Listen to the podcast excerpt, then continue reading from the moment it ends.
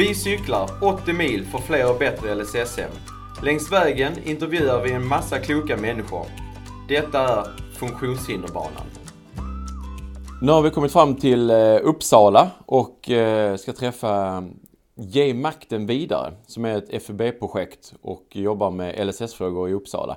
Vi kommer att träffa eh, Pia som är ordförande på FUB och Busse, aktiv FUB Inre ringen och som bor i egen lägenhet med stöd från Servicebas. Hej Pia! Mm, hej hej! Hej Busse! Hej hej! Vi tänkte vi ska börja med dagens poddavsnitt som vi har gjort med eh, gårdagens och som vi kommer göra med alla. Det är att ni ska få dra en fråga ur den här lådan. Ska vi börja med, med Pia? Okej.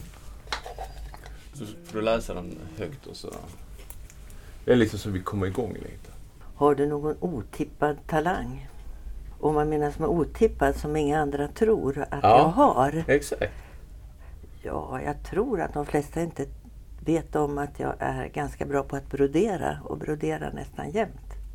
Tror jag. Det är väl en bra talang. Kanske. Busse? Största Kors Jesus, vad skulle du vilja vara känd för? Vad skulle du vilja vara känd för? Ja, jag vet inte.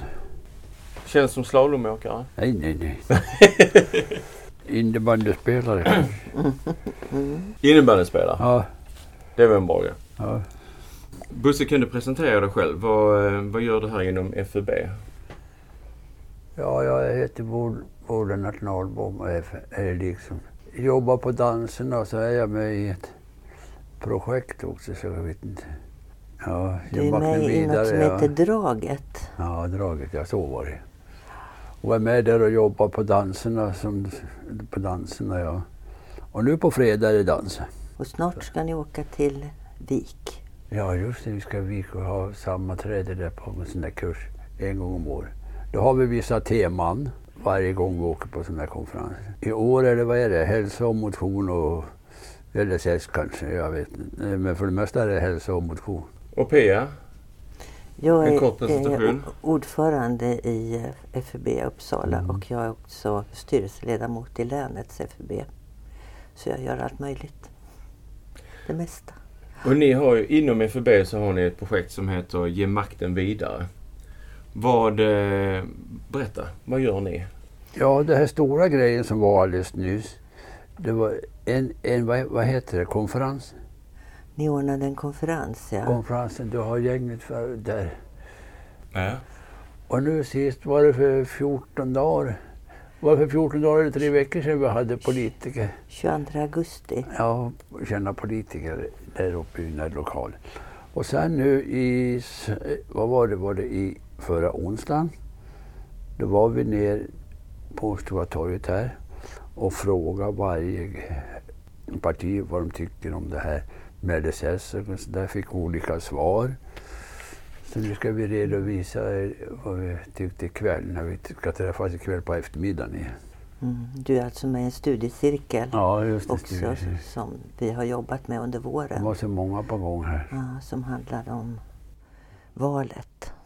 Mm. Och sen ordnar ni själva den här konferensen som var Ja, 22 augusti. just. Ni bestämde allt. Mm. Ja, hur vi skulle ha lägga upp vad det var för frågor och sådana där grejer. Vad, är- vad är det ni vill eh, uppnå? Vad är målet och syftet med Ge makten vidare? Just det, som makten säger, ta makt. Nej, det går väl inte. Inte att ge bort makten utan att ni vill ha makten. Eller hur? Nej, det vill väl inte bara jag. eller? Nej, som ni vet så FIB har ju en sån här symbol med ring. Ja. Den inre ringen är väl sådär, eller någonting sånt där. Men vi vill att den ska vara sådär. Som den översta ringen. Den större ringen. Den inre ringen ska vara ihop. Men det kommer vi inte att uppleva här. Tror inte, men det är det som är Då, syftet. ja, att- då har vi nått målet liksom. Mm. Egen makt pratar vi mycket om. Ja, just. Mm. Ni skriver på, mm, på hemsidan eh, som ni har att det finns ett glapp mellan det som hjälper och den som behöver hjälp. På vilket sätt? Hur, eh, hur känner ni att det finns ett glapp där emellan? Menar du inom boende eller assistans? eh, Inom boende? Ja, jag får den hjälp jag behöver. Och du kan också tala om vilken hjälp du vill ha. Ja, det finns någonting sånt där, någon, man överföra plan mellan brukaren eller kunden, mellan personal vad jag behöver hjälp med och så där bla bla bla. Så, så, sådana grejer. Mm. Och då är jag överens om att då stämmer det. liksom.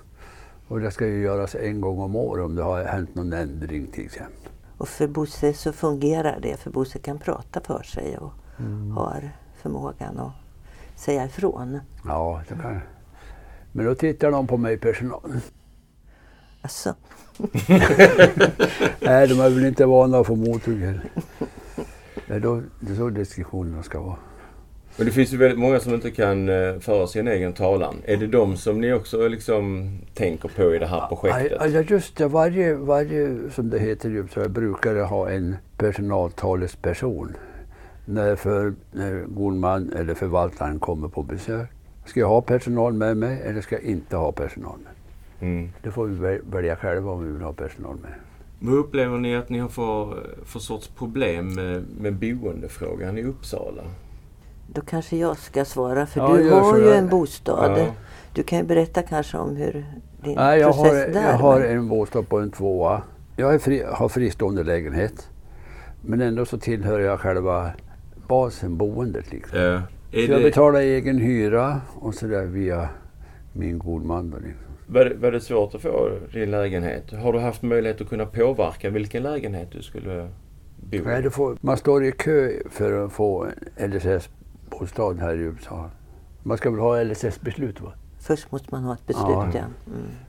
Nej, det fanns någonting som heter Omsorgsstyrelsen. blev bara över, blev överförd från, från omsorgen till LSS. Liksom. Det var Gick när det blev kommunalisering Ja. som du, Gick, gick blev, du blev överförd. Ja. Mm. Ja, jag säger överför. I den här processen sen när du skulle få din egen lägenhet, hade du någon möjlighet att påverka någonting själv? Hade du kunnat, kunde du ha egna önskemål om vad du vill ha för lägenhet? Eller du fick ta den lägenheten som Nej, det jag blev? fick ta den lägenheten hyres för, vad heter det, för Uppsalahem som det heter nu.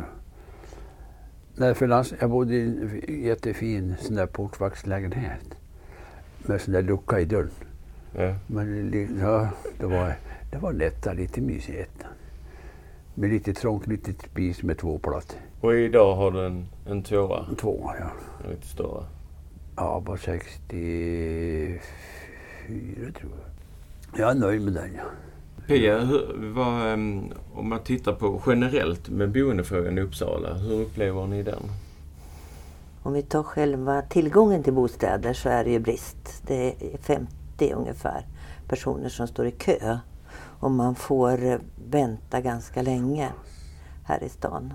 Ungefär hur länge, hur länge är ganska länge? Det kan nog variera lite beroende på då vad man erbjuds. För jag tror att en del kanske inte heller vill ha just den erbjudna gruppbostaden för att den ligger fel eller kostar för mycket eller att det är personer som bor där som man kanske inte känner riktigt. Ja. Så det kan nog variera en hel del.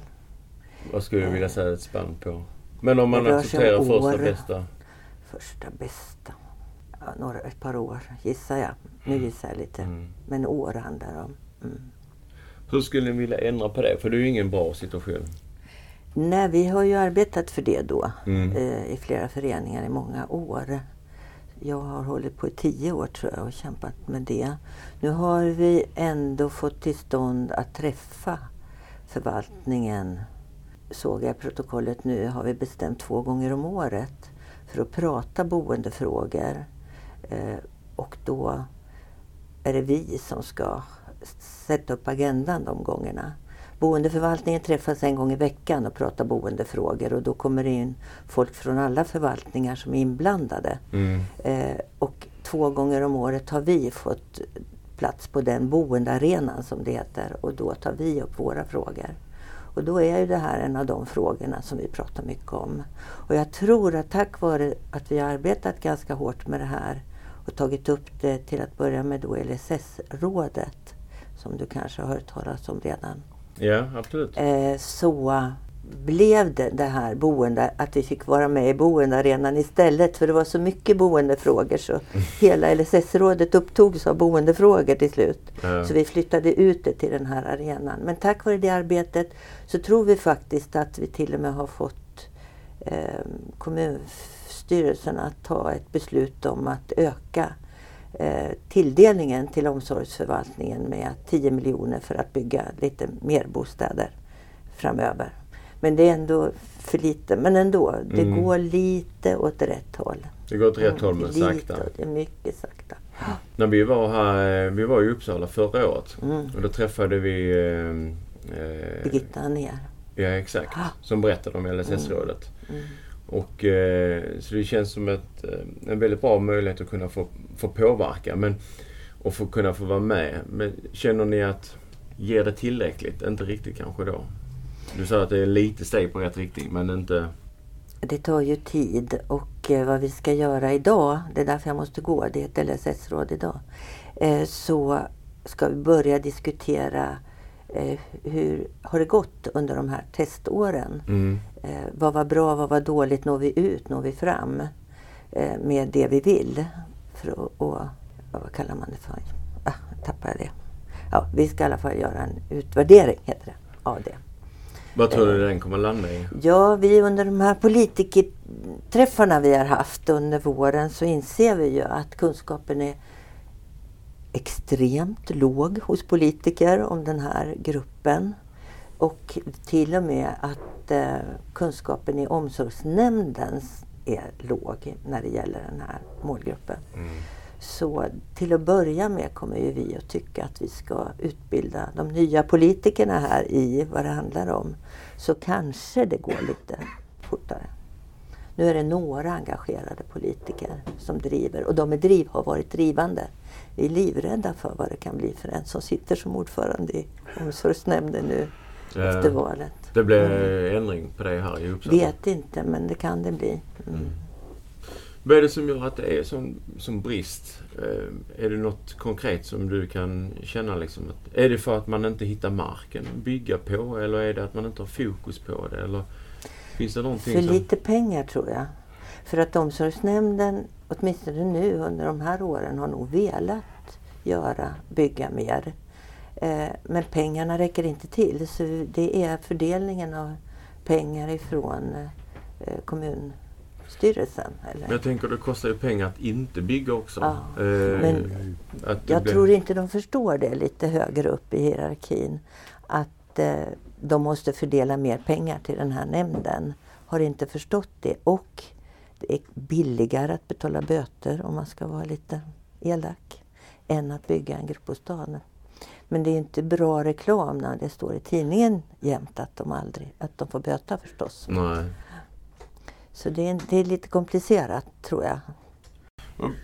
Böterna är väl, de är också rätt så... Alltså de vitesbeloppen som man betalar är ju rätt så stora också. Det är väl en 70 000 per person och, och månad. Det ska ju motsvara den kostnaden som det hade varit att... Att bygga. Ja. Jag har inte räknat jättemycket på det men jag har en liten... När jag ser siffrorna så ser, ser det ut att kunna vara Mm. att de tjänar lite på att inte bygga. Nu tror jag inte att de har den kunskapen att de har förstått att det är så. Men, ja, jag vet att när vi tog upp att man faktiskt kan få medel ifrån andra kommuner om man har väldigt många LSS-insatser. Eh, så kan man, vad heter det, kommun, kommunutjämningssystemet göra att man får eh, från andra kommuner som har mindre Ja. LSS-insatser. Eh, när vi uppmärksammade dem på det så insåg de att de hade missat det lite så de har ändrat då i, lite i sin inställning. ja. För det är rätt mycket pengar man kan få från andra kommuner.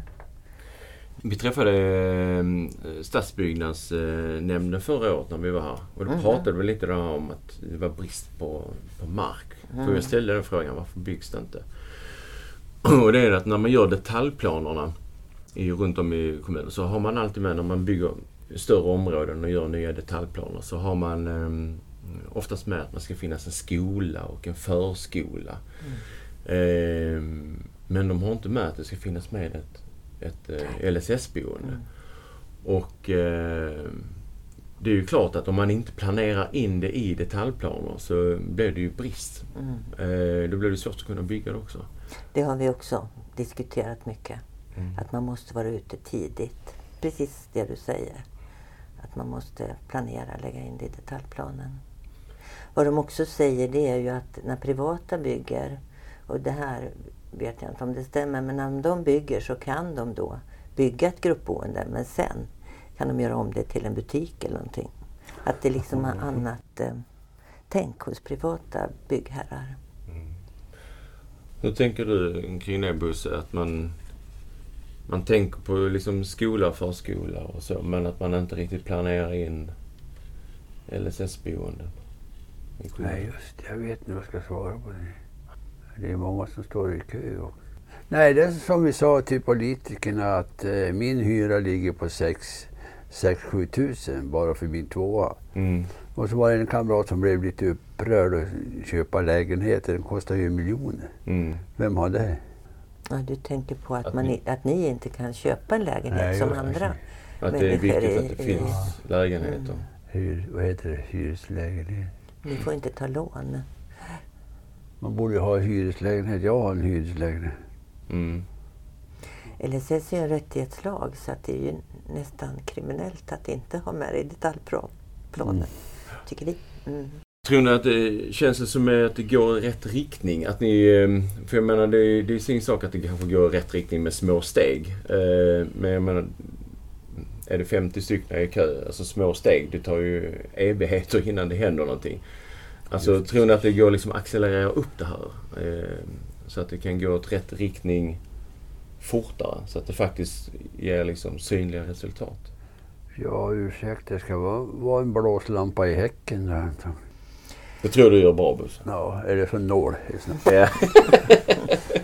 nål eller blåslampa. Mm, det borde kunna gå, men som du nämnde, det är ju ett annat problem här att många inte har råd att bo i ja, de dyra lägenheter som vi har. Eller de dyra gruppbostäder som det blir i Uppsala just. Mm. Det är väldigt hög hyra jämfört med andra ja. mindre städer. Då.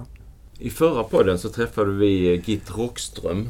Det eh, som drog igång eh, Siriusbollen. Eh, det fotbollslaget som vi eh, träffade igår. Och eh, vi fick med en, en, en kort fråga från henne som jag tänkte du kunde svara på Pia. Om du skulle kort beskriva, beskriva Ge makten vidare projektet. Hur skulle du beskriva det då? Vi arbetar i projektet för att personer med utvecklingsstörning ska själva få ökad makt över sitt liv och kunna delta i eh, samhället som alla andra.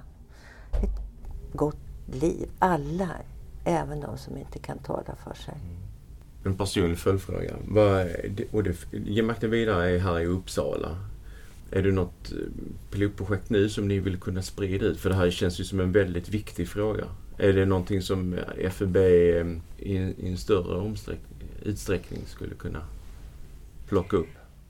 Det är inte omöjligt att de delar, aktiviteter som vi har sett kan vara kan leva vidare. Till exempel jobbar vi med eh, brukarrevision enligt LSS. Vi jobbar med att eh, personerna själva är med i delaktighetsslingor. Att på sikt att vi kan bli någon typ av daglig verksamhet där man då kan eh, vara som en sorts LSS-central för alla personer med LSS-beslut att komma till och få stöd. Att den modellen skulle man kunna tänka sig att man sprider ut i övriga landet. Men det kommer ju också ta tid och vi har inte sett att vi har riktigt eh, vet exakt hur projektet ska avsluta eller övergå sen. Men vi har, vi har diskussion med förvaltningen om att det ska bli. Men hur vet vi inte än.